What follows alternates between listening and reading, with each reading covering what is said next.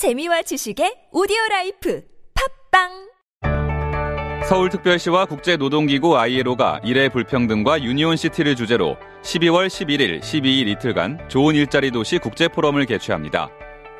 균열 일터, 당신을 위한 회사는 없다의 저자이자 오바마 정부 노동정책 설계자인 데이비드 와일이 기조 강연을 하며 뉴욕, 런던, 토론토 등 이십여 개 국내외 도시의 세계적 노동 전문가가 노동 권익이 보장되는 더 나은 일터를 만들기 위한 전략과 방법을 찾습니다. 노동자의 삶이 바뀌어야 시민이 행복할 수 있고 노동이 존중받아야 시민의 삶이 바로 설 수 있습니다. 참여를 원하는 분들은 서울시 홈페이지를 참조하세요. 시장 상황이 악화되고 있어요. 또 금리 상승이. 거래처 부도 났대요. 침착해. 매출 채권 보험을 들어놨잖아. 차지. 슛. 신용보증기금 매출 채권 보험이 대한민국 중소기업의 골든타임을 지킵니다. 연쇄부도의 위험에서 안전할 수 있도록. 거래처에서 외상대금을 받지 못할 때 손실금액의 팔십 퍼센트까지 지급해주니까 기업의 외상거래에서 매출채권보험 가입은 더 이상 선택이 아닌 필수입니다. 기업을 살리는 매출채권보험 대표번호 일오팔팔 육오육오 자세한 사항은 홈페이지에서 확인하세요. 이 캠페인은 중소벤처기업부와 신용보증기금이 함께합니다. 안녕하세요. 배우 지진입니다. 무료! 무료? 무료! 하나원 비즈마켓은 판촉 사은품 샘플이 무료입니다. 안심, 안심, 안심. 하나원 비즈마켓은 안심 배송 서비스를 제공합니다. 하나, 하나, 하나. 판촉 사은품은 하나원 비즈마켓과 상의하세요. 잠깐! 예산 맞춤 상품 추천은 간편하게 전화하세요. 공이 일팔일일 공일일공. 뭐라고요? 공이 일팔일일 공일일공. 하나원 비즈마켓. 태초에 하나님이 술 친구분, 술 친구분. 참고하셨습니다. 어쩐지 하느님이 술만 내리실 리가 없습니다. 자, 오늘 달릴 건데 군뱅이 챙겼지? 맞다, 군뱅이. 아, 야, 내가 한 포 준다. 이거 귀한 거니까 꼭 갚아. 술 친구 먹으면 술자리에서 완전 날아다니잖아. 음주 생활의 퀄리티가 달라진다니까. 이 연말 회식도 술 친구만 있으면 걱정 없어. 연말 회식 절대 강자 술 친구. 술 친구 공식 쇼핑몰 회원만을 위한 추가 증정 이벤트를 확인하세요. 네이버에 술 친구를 검색하세요.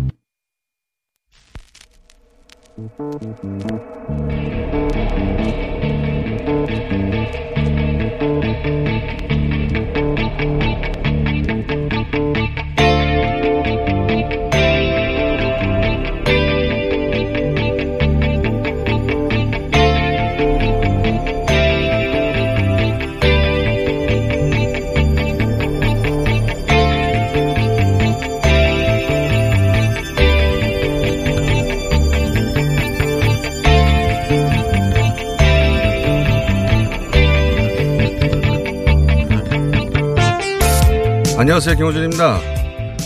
이재수 전 기무사령관이 투신으로 생을 마감했습니다. 한 사람의 자연인으로서 고인이 느꼈을 괴로움은 누구도 함부로 말할 수 없는 영역이죠. 하지만 고인의 죽음을 지난 적폐에 대한 수사 정당성을 공격하는 기회로 삼는 정치에 대해서는 할 말이 있습니다. 참 군인인 그에게 수갑을 채워 명예를 훼손하고 인권을 탄압한 것은 정치 보복이라는 주장은 어이가 없습니다. 고인이 참 군인이었다면 그의 참된 군인으로서의 명예를 훼손한 것은 나라를 지켜야 할 군인에게 아이들을 잃은 부모들에 대한 사찰을 지시한 지난 정권이고 그 과정에서 탄압당한 인권은 그 유가족들의 인권인 겁니다. 어떻게 가해자와 피해자를 뒤바꿔 놓습니까? 군의 방첩기관이 단원고등학교의 뭐하러 기무요원들을 배치합니까? 부모들 정치적 성향을 왜 확인하고 그 뒤를 왜 밟습니까? 아이들이 그 부모들이 체제 전복세력인가요? 세월호 침몰이 박근혜 정권의 정치적 부담이 되니 그 가족들을 압박해 주저앉히려고 한 거 아닙니까? 나라를 지킨 게 아니라 정권을 보위한 거 아닌가요? 그게 참군인에게 시킬 일입니까? 군인에게 정치 사찰을 지시한 정치가 그의 빈소를 찾아서 해야 할 일은 자기 반성인 거죠.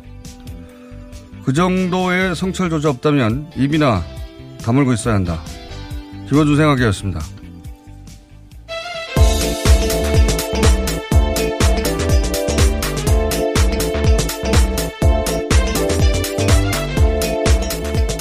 시사인의 김은지입니다. 네.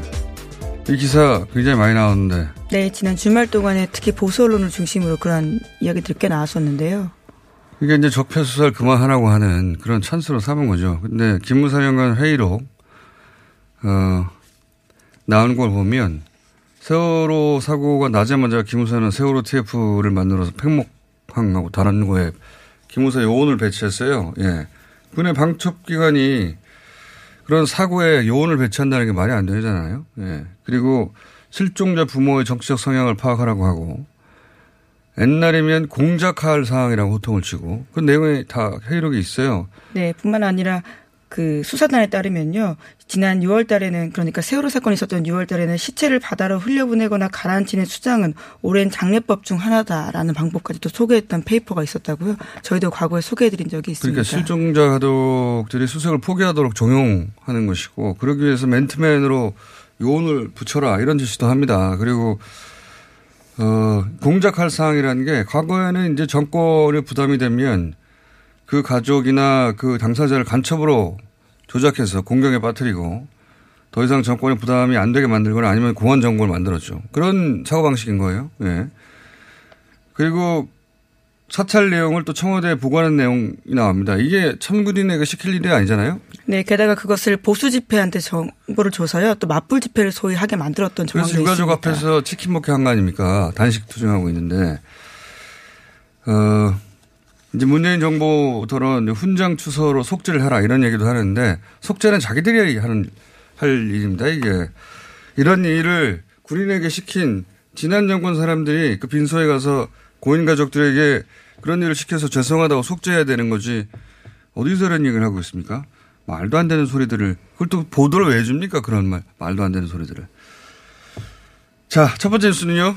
네, 어제 청와대는 김정은 북한 국무위원장의 연내 서울 답방 여부와 관련해서 북한 측으로부터 어떤 통보도 받지 못했다라고 밝혔습니다. 윤영찬 청와대 국민소통수석은 지금까지 진척된 상황이 없고 발표할 것도 없다라고 밝혔는데요. 별다른 징후가 없다라는 겁니다. 그러면서 또 북측 선발대가 서울을 찾았을 가능성에 대해서도요. 없다라고 밝혔습니다. 김의겸 대변인도 마찬가지 이야기를 했는데요. 현재로서는 확정된 사실이 없으며 서울 방문은 여러 가지 상황이 고려돼야 하는 만큼 우리로서도 서두르거나 재촉할 의사를 가지고 있지 않다라고 밝혔습니다. 이건 정말 어떻게 될지 모르겠어요. 예. 시간상으로는 정말 촉박한데. 예. 네, 그런데 언론들이 계속해서 십삼 일 답방설, 십팔 일 답방설을 아주 구체적으로 쓰고 있거든요. 그에 대해서 예. 청와대가 부인을 한 겁니다. 뭐.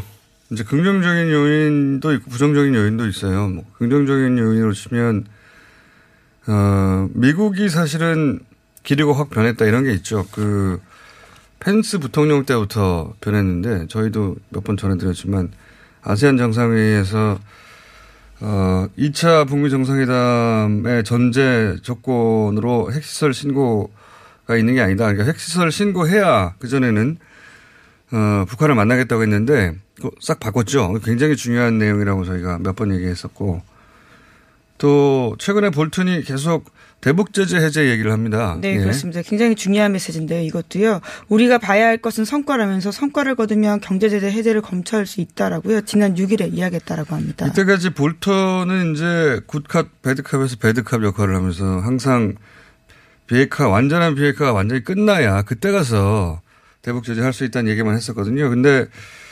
어, 성과를 내면, 예. 근데 그 성과가 뭔지는 구체적으로 제시되지 않았지만, 어쨌든 완전한 비핵화 모든 게 다 끝난 후, 이후 이걸 상징하는 인물이 볼턴이거든요. 근데 굳이 볼턴을 내세워서 비핵화 리무브, 예, 해제할 네. 수 있다. 이런 얘기는 일부러 시키는 거죠. 네, 볼튼. 조건의 변화를 말하고 있는 그렇죠. 거죠. 볼튼조차, 네. 볼튼이 이제 소위 씨비아이디의 씨비아이디입니까? 네, 에프에프아이브이디로 바뀌게 됐었는데요. 네. 네. 그 상징적인 인물이죠. 이 사람은 초강경파고 모든 걸 다 된 이후에야. 네, 리비아 모델을 계속해서 말해서 북한과 굉장히 불편한 관계를 만든 바가 있습니다. 이거는 이제 일부러 저는 그 가장 강경파인 볼튼의 입을 통해서 이런 메시지를 내보내는 거라고 봐요. 대북 제재 해제 볼턴까지 그런 얘기를 하니까 더 이상 불신하지 말라 이런 메시지겠죠. 이런 어. 미국이 이제 가지고 있던 핵심적인 원칙 두 가지를 뒤집은 거거든요. 네, 게다가 또 미국발 긍정적 신호가 또 있는데요. 미국이 주도한 유엔 안보리에서 북한 인권 토의가 오 년 만에 불발됐다라고 합니다.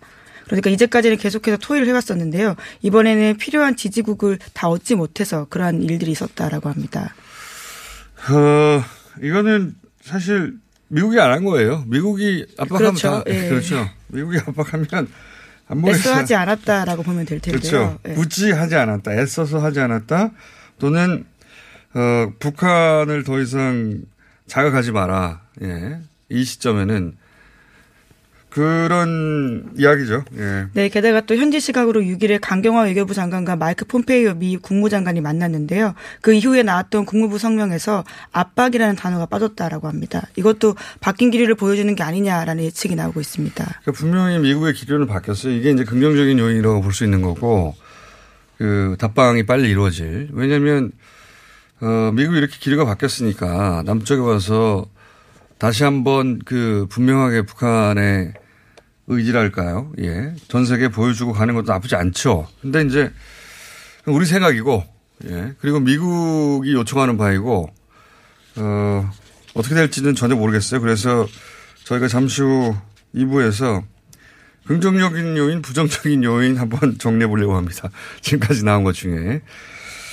자, 어, 방북 관련해서 뉴스가 굉장히 많이 나오는데, 예. 지금 할 수 있는 거는 이런 긍정적인 요인, 부정적인 요인은 종합적으로 한번 평가해보는 정도? 예. 물론 아무리 긍정적이어도 김정은 위원장이 안 오면 안 오는 거고요. 네. 그리고 예. 어쨌거나 현재로서는 미국이 계속해서 말 외에 무엇을 했냐라고 북한 입장에서도 생각할 수 있는 부분들이 있거든요.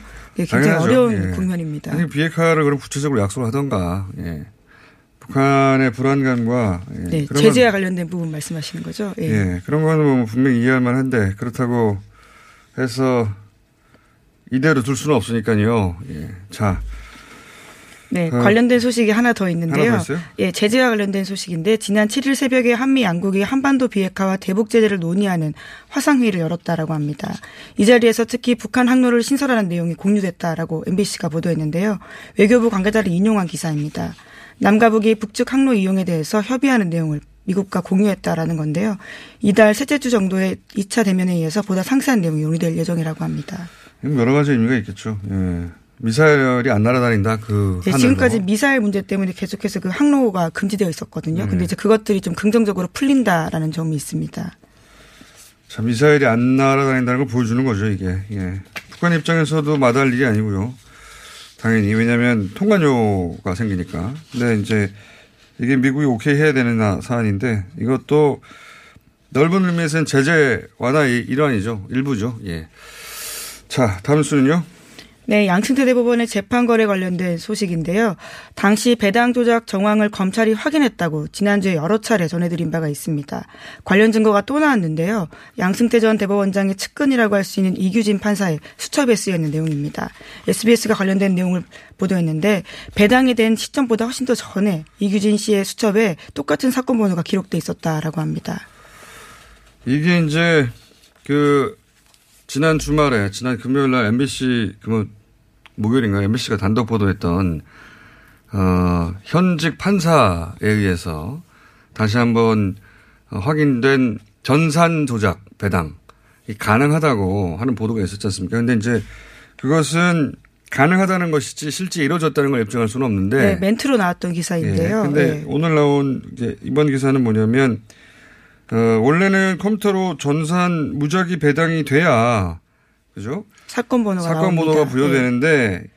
그런 전산 배당을 하기 전에 이미 사건 번호를 가지고 있었다는 거거든요. 네, 그게 똑같은 내용이 수첩에 쓰여 있었다라고 하는 건데요. 양승태 전 대법원장의 측근이라고 할 수 있는 판사입니다. 그러니까 특정 재판부에 배당되도록 미리 사건 번호를 부여하고 있었다. 이게 엠비씨에서도 어떻게 보도됐냐면 어, A 사건이 B 재판부에 배당되게 하려면 여러 가지 방법이 있는데 미리 사건 번호를 특정해서 그 특정 번호가 특정 재판부에 배당되도록 조작을 하면 된다고 했거든요. 그러니까 그렇게 한 거죠. 아직 컴퓨터는 안 들어갔는데 배당 번호를 가지고 있고 이미 내부적으로 돌려서 어, 미리 어떤 이렇게 한 이유가 하나밖에 더 있겠어요? 그 사건이 특정 재판부에 가도록 한. 예, 당시에 양승태 재판 법원에 굉장히 관심사였던 사건인데요. 통합진보당 의원들의 의원지 확인 소송 관련된 항소심 배당 조작이었습니다. 이렇게 한 이유는 또 뭐겠어요? 그 재판부가. 그 재판부가 양승태 대법원장의 말을 잘 들으니까 그렇게 했겠죠. 예. 어, 주, 중요하고 결정적인 예, 증거라고 봅니다. 사, 그 사건 배당을 조작한 거예요. 보니까. 이 정도 네. 나왔으면은. 네, 관련된 증거에 대해서 이규진 판사는 검찰 조사에서 행정처 내부 회의 내용을 기록했다라고 하고 있는데요. 하지만 자신의 배당 조작에 관여하지 않았다고 에스비에스에 주장하고 있다라고 합니다. 뭐 본인은 모를 수도 있고요. 예, 알고도 모른다고 할 수도 있지만 분명한 거는 어, 정황상으로 대단히 확실한 거죠. 이 정도면 아직 전산 안 돌렸는데 번호가 나왔다는 거 아닙니까? 네, 그것도 예. 수첩에 쓰여 있었다라는 건데요. 네. 자, 다음 수는요. 네, 약 사백칠십조 규모의 내년도 예산안이 야삼당의 불참 속에서 지난 팔일 새벽 국회를 통과했습니다.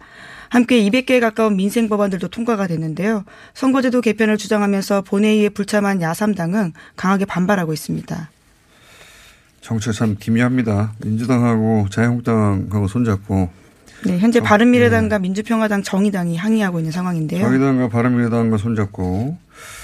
묘한데 요 사안은 저희가 어, 삼 부에서 예산이 어떻게 되는지 좀 짚어보겠습니다. 하도 해설들을 잘 몰아듣겠어요. 돈이 어떻게 했다는 숫자만 나오고 좀 자세히 짚어보겠습니다. 자, 다음 뉴스는요. 네, 유치원 삼 법이 지난 칠일 본회의에서 처리되지 못했습니다. 더불어민주당과 자유한국당의 입장차가 좁혀지지 않아서 바른미래당이 중재안까지 냈지만 자유한국당이 타협을 거부한 건데요. 바른미래당은 처벌 수위를 낮추고 처벌 유예 기한을 두는 중재안을 제시한 바가 있습니다. 그 자유한국당은 이 사안과 관련해서는 사실 비판받아 마땅합니다. 이게 애초 이 문제가 생긴 게 유치원 측에서 교육 목적 이외에 교비를 마음대로 써서 생긴 문제, 그렇게 시작된 문제 아닙니까? 네, 그렇죠. 예를 들어서 네. 해외차 리스 비용을 교비로 사용한다거나요. 면세점에서 아주 고가의 물건들을 샀다거나 이런 것들이 있습니다. 그러니까 가계부하고 유치원 회계를 막 섞어 쓴 거예요. 개인의 가계부하고. 그러니까 자기들이 가계부에서 쓸 돈은 월급으로 받아 쓰라는 거죠. 근데 지금 막 섞어 쓰고 있기 때문에 그걸 투명하게 해야 된다. 여기서 출발한 것인데 자유한국당의 안은 이겁니다. 어, 국가 지원 회계하고 일반 회계를 분리하는 거예요. 그래서 학부모가 내는 교비는 마음대로 써도 되는 일반 회계에 집어넣겠다. 이렇게 되면 무슨 일이 벌어지냐면 어, 마음 그 투명하게 해서 그런 유치원 교비를 교육 목적에 쓰도록 만들려고 하는 게 애초에 이 문제의식인데 마음대로 써도 되는 회계를 따로 법으로 보장해 주는 겁니다. 정반대로. 네. 제대로 감시받지 않겠다라고 하는 건데요. 그와 관련해서 박용진 의원이 문자 하나를 공개했는데 지난 팔일에 끝까지 은혜를 잊지 않겠다라면서 한유청 의원이 자유한국당 의원에게 보내려다가요. 민주당 의원에게 잘못 보낸 문자도 있었다라고 합니다. 잘못 보낸 게 아니라 혹시 평소에 문제를 가지고 있던 문제의식을 가지고 있던 한유청 회원이 그렇게 보낸 게 아닐까요? 혹시라도. 네. 그러기엔 현재 상황에 은혜를 잊지 않겠다라고 말하기 쉽지 않은 것으로 보이는데요. 은혜까지는 아니죠. 예. 예. 잘못 보낸 게 맞는 것 같습니다. 예. 자, 여기까지 하겠습니다. 시사인의 김은지였습니다. 감사합니다. 국민 배우, 국민 가수. 대한민국을 대표하는 것에 붙는 국민. 그래서 국민 적금, 국민 보험은 없어도 국민연금은 있습니다. 안녕하세요. 국민연금공단 이사장 김성주입니다.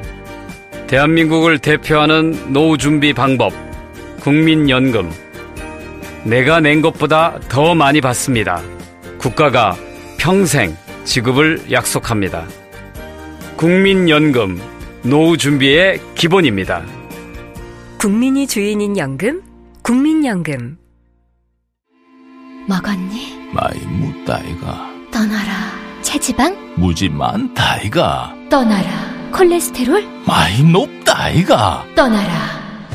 일석삼조 다이어트 미궁 떠날 땐 체지방 핫, 콜레스테롤 핫핫. 먹은 만큼 싸주마. 새끈하게 비워주마. 핫핫핫. 체지방 콜레스테롤 완전 분해 완전 배출. 일석삼조 다이어트 미궁 떠날 땐 한 박스 만 칠천구백 원. 출시기념 원 플러스 원 이벤트 미궁 떠날 땐.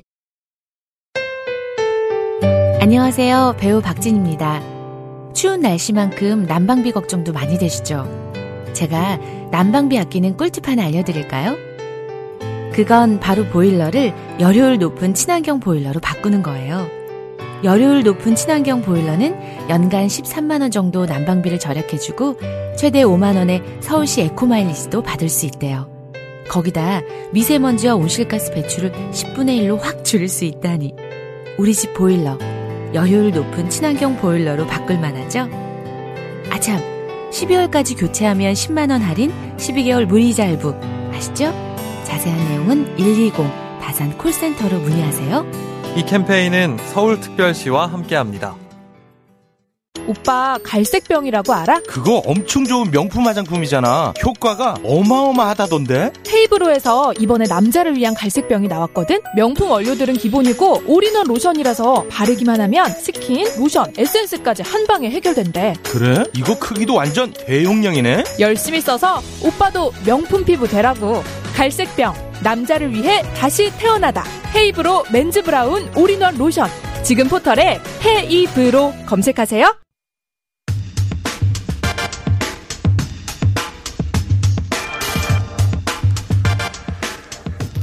제주도 영리병원 조건부 개설 허가가 됐죠. 예, 외국인 난, 외국인만 받는다는 조건으로.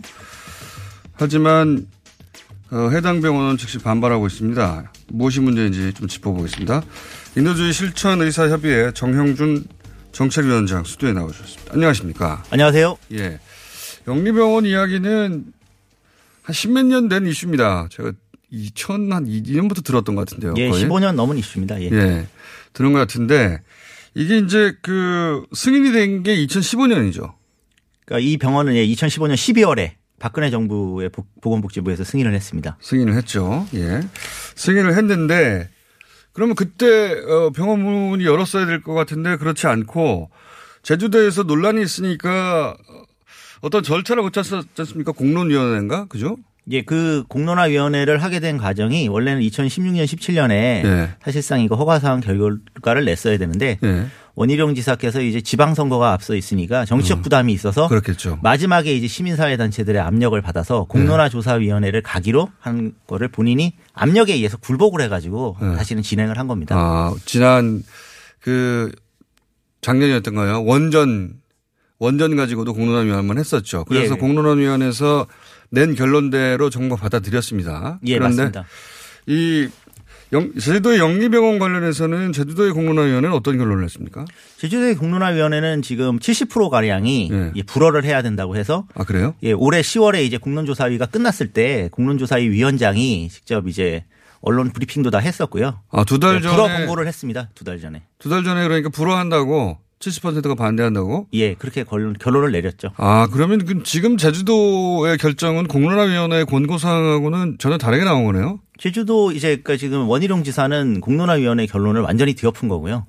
아하. 그래서 이제 지금 음. 다른 지금 뭐 그전에 뭐 탈핵 운동을 하시던 분들이나 다른 시민사회 단체들도 공론조사위를 네. 좀 생각하던 분들이 이번에 다 뜨악을 한 상황입니다. 어, 보통은 공론화 조사, 공론화위원회를 하는 이유는 그게 이제 정치적으로 부담도 되고 어려운 경우에 일반 여론을 들어보려고 하는 것이고 그러면 대부분 그 권고대로 하겠다는 의지를 가지고 하는 건데 이번에는 어, 하지 말라고 주민들은 했는데 어, 제주도에서는 지방정부에서는 하겠다고 대신 조건을 걸었지 않습니까? 그 공론화위원회 권고사항을 받지는 않았지만 내국인은 안 받겠다고 이제 조건을 걸었잖아요. 예, 내국인에 대해서는 진료를 하지 않는 걸로 허가 조건을 걸었습니다. 예, 그 경우에 지금 어, 녹지병원인가요? 녹, 녹지국제병원. 예. 예, 그 병원은 무슨 소리냐? 애초 내국인 외국인 다 허용하는 것으로 이천십오 년 십이월에 정부 승인이 나지 않았냐? 이건 맞죠? 예, 예. 그렇게 녹지병원에서는 반발하고 있는 상황이죠. 예. 그리고 그 녹지병원의 반발은 일단 사실관계는 맞는 겁니까? 사실관계가 맞을 뿐더러 이천십육 년에도 이제 원희룡 지사가 제주도 지사였지 않습니까? 네. 그 당시에 제주도에서 홍보 자료를 냈는데 거기도 제주도에 이제 새로 들어올 이 녹지국제병원이 내국인 진료를 잘할 수 있다라고 어. 팜플렛까지 만들어서 제주도가 이렇게 광고를 했을 정도입니다. 당시에. 예. 그러니 녹지국제병원은 불만을 가질 만하네요. 기본적으로. 그래서 지금 불만의 수준이 그 정확한 워딩으로는 깊은 유감을 가, 그 이제 가지고 본인들은 이제 소송을 하겠다라고 밝힌 소송. 상황입니다. 소송을 하면 어떻게 되는 겁니까? 이게 지금 국내법으로 어 국내에 열린 병원이 내국인들을 진료할 수 없다. 이게 법으로 가능한 얘기입니까? 그러니까 지금 뭐 이제 첫 번째는 의료법하고 상충이 되고요. 의료법에서 진료 거부를 못 하게 돼 있기 때문에, 음, 그렇죠. 예, 뭐 아파서 왔는데 사실은 네. 거부를 한다는 건 한국 사람이니까 어렵고요. 나가 이렇게 해야 한다는 거잖아요, 지금은. 예, 그것이 어렵고요. 그 법 현실법 현실적으로 어렵습니까? 그 그렇게 되면 이제 진료 거부와 관련해서는 훨씬 더 이제 중형이 가해지는 상황이기 때문에. 아, 그럼 충돌하는 거예요? 예, 두 개가 충돌하기 때문에. 그럼 제주도가 근거하고 있는 법은 뭡니까? 그 제주도 자치특별법에 따라서 예. 사실은 이제 이게 경제자유구역특별법이랑 거의 비유사한데요. 여기에 예. 이제 이런 투자개방형 병원이라고 하는 영리병원 예. 관련된 법안을 보게 되면 원래 과거에 처음에 이 법안이 만들어졌을 때는 외국인만 진료할 수 있다는 조항이 있었는데 처음에는 예, 그 부분을 이천사 년하고 이천팔 년에 두 번 개정을 해가지고 사실은 다 뺀 상태입니다. 지금. 예. 그 이명박 정부 들어서면서 뺀 상태이기 때문에 거꾸로 생각을 해보시면 내국인 진료를 허용하려고 뺀 거거든요. 그렇겠죠. 그렇기 때문에 더더욱 더 이거는 행정소송의 가능성이 높고 아, 하게 된다면 녹지 병원이 이길 가능성이 있죠. 그러면 어, 근거법이 없는 거네요 지금? 예, 근거법이 없습니다. 지금 뭐 외국인만 진료해야 된다는 조항을 삭제한 상황이기 때문에 거꾸로 어... 예, 하, 이제 이게 내국인을 진료할 수 없다라는 조항은 더더욱 더 불가 그 아주 상당히 좀 위험한 조항이고요. 그러니까 행정소송을 하게 되면 녹지 국제병원이 이길 가능성도 있다 이런 얘기네요. 예, 그리고 또 이 지진한 어떤 행정소송 과정을 통해 가지고 사실은 이 문제가 더 커지면서 어 이제 투자를 할 때 이미 녹지병원이 내국인을 대상으로 거의 생각을 했을 가능성도 지금 높은 상황이라서요. 그렇죠. 외국인만 협소하게 대상으로 하는 병원에 왜 투자를 했겠습니까? 당연히 내국인, 외국인 다 투자, 그러니까 진료할 수 있어야 시장이 크고 그리고 이천십오 년에는 그렇게 허가를 받았다면서요. 이천십오 년에 그렇게 허가를 받고 다음에 이제 제주도도 광고를 했을 정도이기 때문에 그리고 또 하나는 이 제주 녹지병원의 사업 계획서를 공개한 네. 적이 없습니다. 그래요? 이게 그러니까 영리병원이 가장 큰 문제를 가지는 게 이제 저희가 일반적인 병원은 비영리법인 병원이거나 개인 병원은 복지부의 이제 그 통제 하에서 네. 어떤 진료를 할 거고 어느 정도 인력이 들어가서 어떤 식으로 계획을 세워서 병원을 어떻게 운영할지를 네. 알 수가 있는데 네. 이 영리병원은 상법상 회사기 때문에 그렇죠. 이게 비밀입니다. 기업 비밀이기 때문에 아. 공개를 못해도 거기에 대해서 저희가 소송을 걸어서 계속 시민사회단체에서 공개를 하라고 지금 한 지 삼 년이 됐는데 이겨본 적이 없습니다. 그렇죠. 그래서 더 문제가 되는 거죠. 그냥 사기업에 불과하니까. 그래서 이 병원에서 무슨 진료를 하는지 그리고 앞으로 어떤 진료를 할 계획이었는지 내국인이나 뭐 외국인 비율을 어떤 식으로 진료를 해서 이 병원을 운영하려고 했는지를 확인할 방법이 없습니다. 지금. 이 그 녹지 국제병원은 그럼 중국에서 의료 사업을 활발히 하는 병원입니까? 이 병원을 투자한 이제 백 퍼센트 투자한 곳이 이제 녹지그룹이라고 예, 녹지그룹. 이제 중국의 이제 상하이에 기반을 두고 있는 부동산 기업인데요. 부동산 회사요? 예, 이 기업은 전 세계 단 한 곳도 병원을 운영한 적이 없습니다. 아 그래요? 병원 운영, 하는 곳이 아니에요, 여기가? 운영해 본 적도 없고 운영한 적도 없고 운영 계획도 유일한 병원이 이 제주도 그 녹지국제병원입니다. 그래서 이제 저희들이 그것 때문에 많이 이제 항상 실제 운영을 그럼 녹지그룹이 하는 거예요, 이게? 병원을 실제 운영을 할 수 없기 때문에 운영 주체를 누군가에게 위탁을 해야 되는 상황인데 그 위탁 주체를 지금 확인을 못하는 과정이고 그 사이에 이제 몇 번 그 운영 주체로 밝혀진 사람들은 당연히 뭐 다들 아시겠지만 한국인입니다 당연히. 제주도에서 이 병원 운영하는데 뭐 중국 사람이 와가지고 중국어로 막 병원 어떻게 운영합니까? 그러니까 운영 주체는 사실상 다 한국인이었던 것이죠. 좀 의심스러운 대목이 있네요. 이게. 과거에는 그 외국인 백 퍼센트 자본을 했다가 왜 중간에 제가 기억은 안 나는데 우리나라 자본이 오십 퍼센트가 들어갈 수 있다고 했다가 뭐 이렇게 왔다 갔다 했었잖아요. 예, 맞습니다. 법안이. 예. 이게 실제로는 우리나라의 이 영리병원을 추진하는 쪽에 자본이 우회로 들어가 있는 거 아닙니까? 혹시라도. 그래서 이제 검은머리 외국인이 들어올 수도 있고요. 저 이렇게 그리고 실제 이천십오 년에 처음에 승인될 때 예. 그 당시에 이제 녹지병원이 한 구십 퍼센트 정도 투자하는 걸로 하고 십 퍼센트 정도를 네. 중국에 있는 뭐 상하이 리거라고 하는 네. 곳에서 투자를 했는데 이 상하이 리거는 사실 다 한국인으로 구성이 돼 있어서 당시에 논란이 됐던 적이 있고 아. 그래서 복지부에서 상하이 리거는 투자하면은 이제 우회 투자에 논란이 벌어지니까 사업 계획서를 다시 써오라고 해가지고 그 사람들이 빠져나가고 백 퍼센트 녹지그룹으로 승인을 내긴 했는데 여전히 의심스러운 거죠. 녹지그룹이 아, 그러면 이게 백 퍼센트 다 진짜 되고 있는 것인지 아, 뭐 이런 부분들도 다 의심스럽습니다. 히스토리가 있으니까 예. 실제로. 아하. 의심스러운 지점이 여기 하나 있고. 아, 그렇군요. 이게 부동산 회사군요. 저는 중국에서 뭐 의료 사업을 하는 중국은 영리병원이 되니까. 예, 영리병원이 됩니다. 지금. 예, 영리병원이 되니까. 중, 그러니까 물론 뭐 중국은 공공의료가 우리보다 훨씬 높으니까요. 우리하고는 비교할 수가 없긴 하지만 그 여하간 그 중국의 의료법인인 줄 알았어요. 그게 아니군요. 부동산 회사인데 다른 나라에도 병원을 운영해 본 적이 없고 전 세계 어디서 해본 적이 없는 부동산 회사가 병원만 달랑 지은 것이다, 현재는. 그렇기 때문에 뭐 상식적으로 생각을 해보시면은 병원을 운영해 본 적이 없고 또 병원으로 뭔가 앞으로 이 기업이 뭔가 발전하려고 어. 하는 게 아니기 때문에 그냥 투자만 한 셈이고요. 네. 실제로 저희가 알 수 없는 누군가가 예, 기업 비밀로 지금 되어 있는 누군가의 음. 운영 주체가 있고 그 운영 주체가 이제 한국인일 가능성이 매우 높다는 점은 뭐 다시 말씀드릴 수밖에 없습니다. 알겠습니다. 그 대목은 그런 의혹을 가지고 계시고 근데 이제 그 이런 과정을 거쳐서 영리병원이 내국인 진료의 길이 이제 틈새가 열리게 된다. 뭐 이 병원 하나로 전폭적으로 열리지는 않겠죠. 근데 그런 틈새들이 생기기 시작하는 거 아니겠습니까? 행정 소송하게 되고. 예, 맞습니다. 아마도 이런 소송도 생길 것 같, 생길 수 있을 것 같아요. 내국인이 나 저 병원에 가서 진료받고 싶다. 내가 저 병원에서 저 병원은 좋은 시설이 있기 때문에 내 병원 저기 가서 치료받을 수가 있는데 왜 저기 못 가게 하냐 이런 소송도 가능한 거 아닙니까? 예, 충분히 가능하고요. 뭐 그런 식으로 또 부추길 수도 있는 지금 상황이기 때문에. 그러니까요. 그런 여러 소송전이 휘말릴 것 같고 제 생각엔. 자, 그렇게 해서 틈새가 생겼어요. 그럼 우려하시는 지점이 뭡니까? 이거 영리병원이 본격적으로 내국인들을 받기 시작하면 초반에는 뭐 조금 조금이겠지만 제주도만 이런 게 할 리가 없잖아요. 만약 이게 생기고 틈새가 생기면 그 강원도 제외하고 다 그 경제 자유, 자유 지역이 있으니까 다른 도에도 다 생길 수 있지 않습니까? 예, 다 들어설 수 있고요. 그럼 뭐 전국 병원이 될 수 있는 겁니다. 예, 제일 저희가 우려하는 점은 이제 첫 번째로는 이 병원들은 건강보험의 지정을 받지 않습니다. 건강보험의 그렇죠. 지정을 받지 않는다는 당연 것은 당연지지 않으니까. 그러니까 이제 환자를 골라서 받을 수 있는 병원들입니다. 물론 이제 진료 거부를 하지는 음. 않지만 그리고 당연지정제가 안 된다는, 안 된다는 건, 건. 이 의료비의 가격이 결정을 본인들 마음대로 할 수 있다는 뜻이거든요. 그렇죠. 이게 이제 당연지정제가 얼마나 좋은지 우리가 그 너무 당연하게 여겨가지고 잘 모르는데 예. 병원의 가격을 국가가 통제할 수 있거든요. 예, 맞습니다. 예.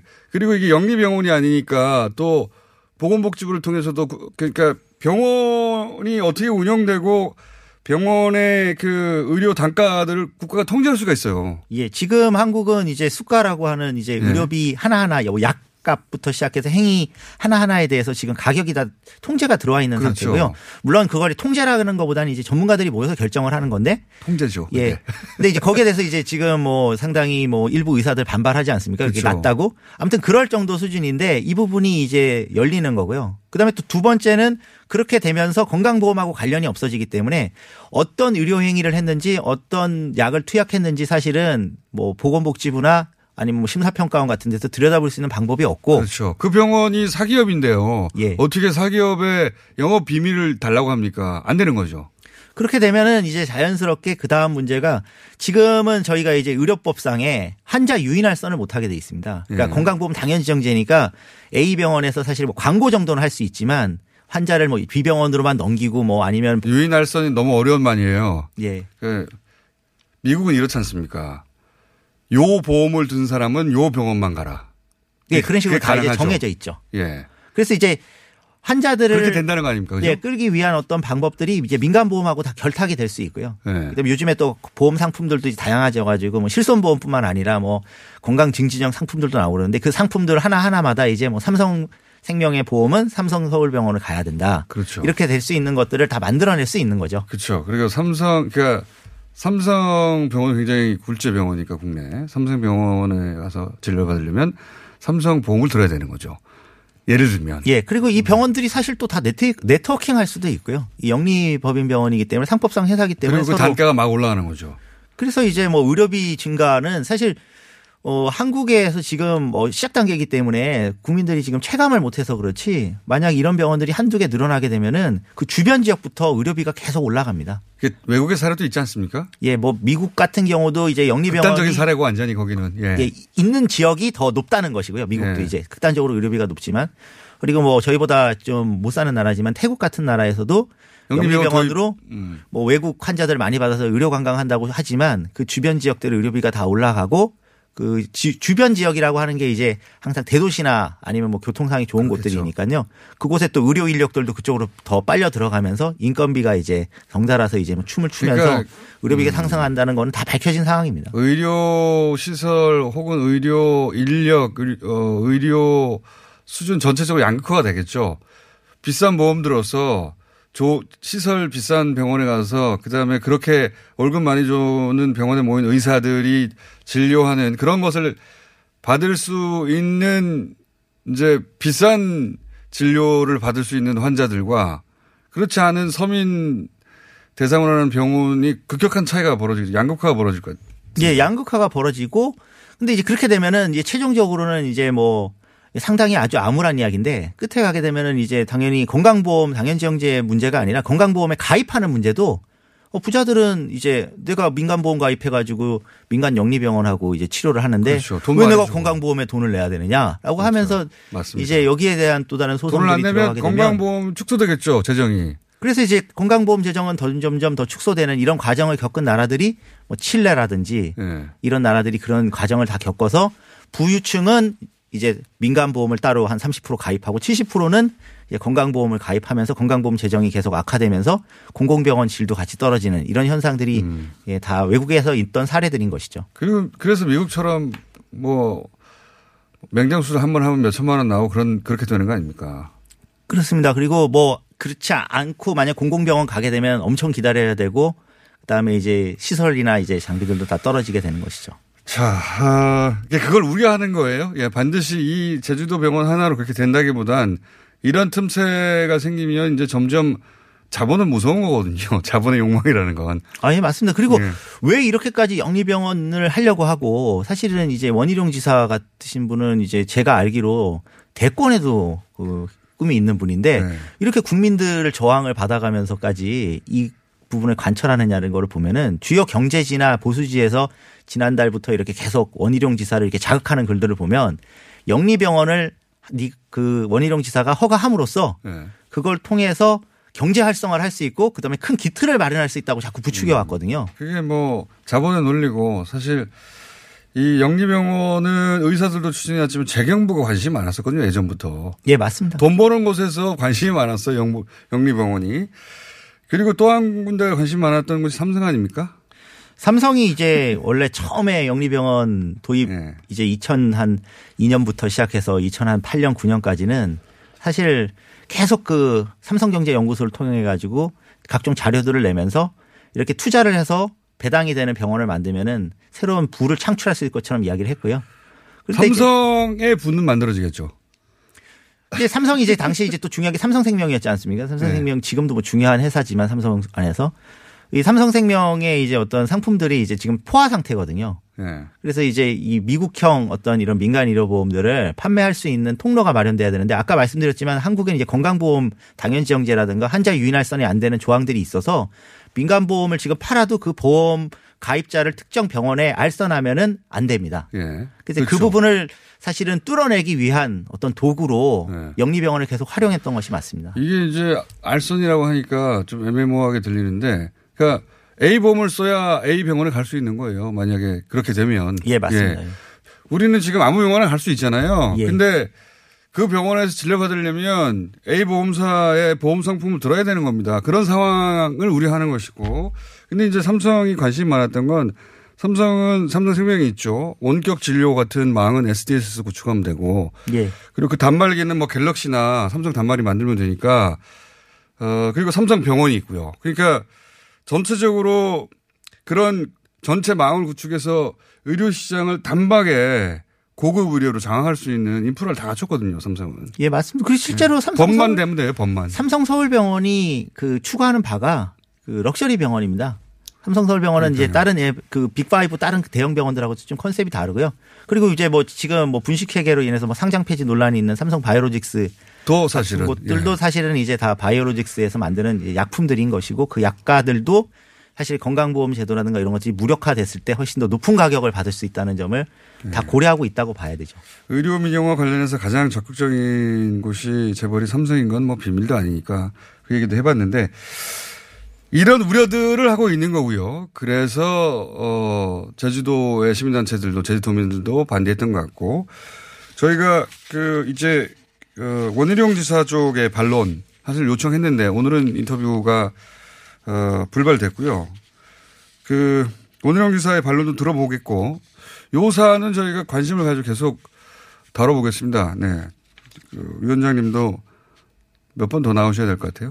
아, 예, 뭐, 저 불러주시면 항상 나오겠습니다. 예. 이게 워낙 큰 사안이고요. 예. 지금 또 이 사안 다음에 이런 의료 행위들과 관련되어 있는 각종 규제 완화들이 또 다 결합이 돼 있습니다. 뭐 의료기기라든가 그렇죠. 지금 뭐 줄기세포 치료제 같은 재생의료들도 지금 규제 하나 해달라고 하는 업체 요구들이 어마어마한데 예. 그런 것들이 사실 이 영리병원 하나가 허용이 되면은 그곳에서는 쉽게 그렇죠. 구현할 수 있거든요. 들여다볼 수 없으니까. 그래서 이제 정보가. 의료기기 회사나 이런 회사들이 이런 영리병원 설립을 허용해 달라고 주장한 부분들이 연결이 돼 있기 때문에 사실 이게 아주 작은 틈새 같지만은 이 오십 병상짜리 병원 하나 허용하는 게 판도라의 상자를 여는 그런 효과를 음, 가져올 수 있습니다. 알겠습니다. 그리고 그, 그 녹지병원은 부동산 회사라는 거.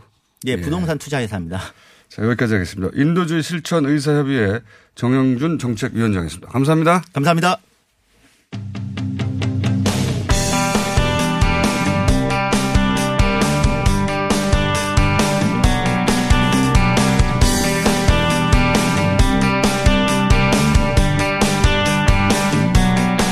자, 김정은 위원장의 서울 답방 연내 이루어지느냐 아무도 모르죠. 예, 긍정적인 요인, 부정적인 요인 분석을 한번 짧게 보겠습니다. 한동대 김준영 교수님 나오셨습니다.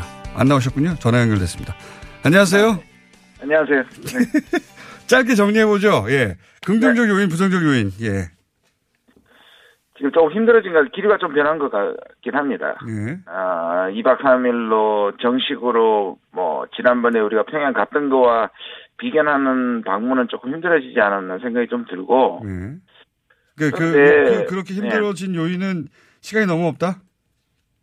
뭐 그것도 있고요. 네. 뭐 여러 가지 생각해 보면 긍정적인 요인은 긍정적인 것부터 할까요? 부정적인 것부터 할까요? 일단 네. 부정적인 것부터 하죠. 여전히 북한이 화가 나 있다는 거고요. 아, 북한이 화가 나 있다. 그러니까 지금 아직 기싸움이 좀 되고 있는 거고, 미국이 계속 북한이 조급하다고 생각하는 거에 대해서 북한은 우리 조급하지 않다고 보여주는 점이 음. 좀 있는 것 같고요. 음. 그 다음에 지금 만나봐야 이번에는 손님을 대접하는 게 아니라 지금 최고 전원이 내려오는 건데 네. 지금 거기서 뭔가를 얻어내지 못하거나 적어도 이래 쫓기는 듯한 게 아니라 정식으로 뭔가를 대접받고 환영받는 분위기를 하지 않을 때 북한이 우리가 얻는 게 뭐냐 분명히 생각할 수 있는 측면이 있는 것 같아요. 음, 지금 예를 들어서 방북 그 평양 회담 직후의 분위기가 아니라 이제 좀 가라앉았으니까 지금에 가가지고 네. 어 그때 직후에 왔으면 모르겠습니다만 그렇게 그렇죠. 대접받고 환영 분위기까지는 아니지 않느냐. 이거 뭐 어, 북미 이 차 정상회담 해서 기대수를 끌어올리고 다시 오는 것도 나쁘지 않다. 이런 계산도 할 수 있다는 거죠. 예. 예, 그 부분에서는 저도 동의합니다. 뭐 이렇게 빨리 자꾸 저는 이걸 왜 이렇게 자꾸 우리가 쫓기는 듯하게 이렇게 하는 건지가 좀 아, 아쉽고요. 그다음에 이 정도의 전략적 대화를 북한에서 기다리는 정도로 대화가 없나 음. 라인이 없나 하는 생각이 조금 들거든요. 그거는 이제 이게, 우리는 예. 모르는 일이죠. 네, 모르는 일이긴 한데, 예. 그러면 이렇게 지금 모르는 방식으로 전달되잖아요. 예. 그러니까 북한의 대답을 기다리는 모양새가 되는 게 과연 바람직한가 하는 생각이 음, 좀. 국내 정치적, 요, 어, 뭐랄까요. 효과를 말씀하시는 거네, 이거는. 계속 우리가, 어, 우리 정부가 북한의 답변을 일방적으로 기다리는 모양새가 계속 연출되는 건 좋지 않다. 음. 아니 저는 또, 예. 지금쯤은 전략적 대화 뭐 미국하고 한미 워킹그룹을 한다면 남북 워킹그룹을 저는 해야 된다고 생각하거든요. 남북 워킹그룹을 하자. 예. 네. 대화가 전혀 없는 건지 있는데 말을 못하는 건지는 잘 모르겠습니다만 워낙 특수한 관계라서 어쨌든 네. 그런 우려들을 네. 말씀하셨고, 자 그러면 긍정적인가요? 긍정적인 요인 한번 말씀해 보실까요? 예. 일단 미국이 지금 무정치의 기간입니다. 많은 사람들이 뭐 그 민주당의 하원 지배가 들어오기 전에 일을 벌여야 된다고 생각하지만 음. 트럼프는 그렇게 생각하지 않는다고 저는 생각하는데요. 음. 그러니까 지금 히든카드에 가깝고 뭐를 돌파를 할 경우 지금 연말 연시는 거의 미국은 완전히 지금 그 연말 분위기인데 음. 이거를 만들어 가지고 어 트럼프가 정치적으로 뭐 이용할 거가 있는가 하는 생각이 있기 때문에 그거를 북한이 파악하고 있다고 생각이 들고요. 무슨 말씀인지 잘 이해 못했습니다. 아, 그러니까 예. 방문을 해가지고 북미 회담을 이어가는 것을 위한 수단으로 될 가능성이 많지 않습니까, 지금은. 예. 그러니까 미국, 북미가 뭔가를 타결하고 그다음에 합의가 된 다음에 이, 오게 되면 진전을 시킬 수 있는데 마치 북미회담의 교착을 극복하기 위해서 평양 정상회담을 쓴 것처럼 예. 과연 이번에 또 방자방을 예. 그런 방식으로 약한 것에 쓰기에는 좀 북한이 아깝다고 생각하는 거예요. 아, 그러니까 부정적인 요인. 그러니까 이게 이제 답방 그 남쪽에 내려온 것 최초인데 오히려 트럼프는 예. 만났지만 김정은 위원장이 북한 지도자가 남쪽에 내려온 건 최초인데 그런 큰 카드를 어, 이 차 북미 정상회담을 위한 징검다리로 쓰는 게 너무 아깝지 않느냐 그런 생각을 할 수도 예. 있다. 근데, 근데 이게 왜 긍정적이냐면. 왜 긍정적입니까? 최근 나오는 미, 아니, 아니, 왜냐면 이게 긍정적일 수 있는 조건이 붙는데 그게 미국에 변화되는 목소리가 좀 나오잖아요. 볼턴 목소리가 그쵸. 나오고 그런 것들과 연결시키면 아, 그런 가능성이 있는데 지금 쓰긴 아깝다는 거죠. 그렇다면 여유 있고 내년 초에 쓰면서 이거를 최대화시킨다면 이건 나쁜 수준은 아닌 거죠. 오늘 저도 오늘 계속 어, 수면 부족으로 네. 해서 말이 꼬이는데 교수님도 말이 꼬이시는데 어쨌든 아니 잘 잤습니다. 왜 그러십니까? 못 알아들으시는 것 같은데. 그러니까 앞부분은 알아들었어요. 북한이 네. 큰 카드를 남, 답방이 큰 카드인데 네. 징검다리 목적으로 쓰는 게 아깝다 생각할 수 있다. 네. 근데 네. 그게 왜 긍정적인 요인이라는 거죠. 답방에. 그 뒷부분. 그러니까 그것이 네. 지금 미국하고 북한하고 기본적으로 지금까지 기싸움하던 것이 약간 풀리는 기미가 있다면 그렇죠. 예. 이걸 조금 늦춰라도 그 풀리는 기 완전히 막혀 있다면 소모하는 것도 나쁘지 않지만 그러나 이것이 더 키울 수 있다고 생각한다면 아. 한번 쉬어가는 것이 좋다는 뜻이죠. 아, 그러니까 어, 판을 더 키우는 그 용도로 쓸 수도 있다. 분위기가 네네. 나쁘지 않으니까 그럼 네. 그러면 그게 지금은 그러니까 교수님은 연말에 오느냐 아니냐가 아니라 북미 정상회담 이전에 하느냐 아니냐냐 이런 그렇죠. 관점에서 보시는 거예요. 그러니까 올 연말 네. 혹은 내년 초까지 포함해서 이 차 북미 정상회담 전에 김정은 위원장의 답방이 있으냐 없느냐 이 관점에서 보자면 있을 수 있는 요인 중에 긍정적인 요인은 그렇다. 그래서 저는 그쪽을 네. 더 훨씬 더 선호하고 그래야 된다고 생각해요. 너무 조급함을 보여줬다는 생각이 좀 들거든요. 저는. 그래서 올 연말이 아니라 내년 초까지 포괄해서 어, 북미 정상회담 전에 답방하자, 이렇게 가야 되는 거다, 교수님 보시죠. 네, 아니면 또 북미 정상회담을 하고 난 다음에 가도 나쁘지 않다고 생각합니다, 저는. 확 진전시키기 위해서. 음, 그러니까, 그, 우리 정부가 이렇게 그 교착 상태를 돌파하기 위해서, 어, 정상회담까지, 답방까지 쓸 필요는 없는 좀 해빙 무도가 미국 쪽에서 있으니까 좀 기다려보자, 네, 이런 말씀이시네요. 예. 네네네, 네, 맞습니다. 네, 그런 말씀이시고, 굉장히 어렵게 말씀하셨고요. 네네. 또 다른 긍정적인 요인이 있습니까? 최근에 미국에서 유화 제스처가 있는 건 확실한데요. 그건 확실히 있는 것 같고요. 근데 네. 이제 아직 구체화된 게 아니고 미국도 구체화시키기에는 아까 말씀드린 건 지금, 지금 무정치의 시간이니까 네. 확실히 분위기가 좀 바뀌는 부분이 있고 그다음 제재 완화라는 것이 가장 강경파에 나온 얘기도 있고 뭔가를 또 내년 초에 이 내각 그, 저 라인을 조금 바꾸고 개각하는 어, 움직임도 좀 있기 때문에 뭔가를 시동을 긋는 듯한 그런 움직임이 확실히 있는 것 같습니다. 그러니까 볼튼 입에서 그 대북 제재가 나온 것은 일부러 볼튼에게 그럼 하도록 시, 시킨 것 같아요. 가장 강경파를 통해서. 예, 아마 그럴 거라고 생각이 들긴 합니다. 예, 그런 긍정적인 요인들 뭐 펜스 대통령이 했던 말이나 혹은 뭐 안보리에서 인권 이번에 안 한 거나 분명히 음. 미국이 노력을 하긴 한 것 같습니다. 근데 지금 조금 뭐랄까요. 이때까지 시간 끌기를 하다 그러면 왜 이게 좋은 거냐 하면은 북한이 실무회담을 계속 거절했거든요. 음. 북한도 실무회담을 계속하는 최선희 비건, 이제 비건을 계속 안 만났지 않습니까? 네. 북한이 계속 거절을 한 것은. 북한도 비건을 마음에 안 들어 하는 것 같아요. 마음에 안 들었기도 하고 미국은 왜 이렇게 자꾸 쓸데없는 실무회담을 하냐. 음. 리더 대 리더로 계속 끌고 가는 것이 중요한 것이지. 알겠습니다. 미국 그걸 미국 미국은 시간 끌기로 봤던 거고. 알겠습니다. 미국 그걸 화를 내가지고 북한을 압박한 게 아니고 북한 쪽으로 뭔가를 순화시키는 그리고 또 북미 정상회담을 빨리 하겠다고 얘기한 거는 신호 좋은 신호로 북한이 읽고 있다고 볼 수 있는 거죠. 알겠습니다. 교수님 여기까지 하겠습니다. 감사합니다. 네. 네. 김준영 교수였습니다.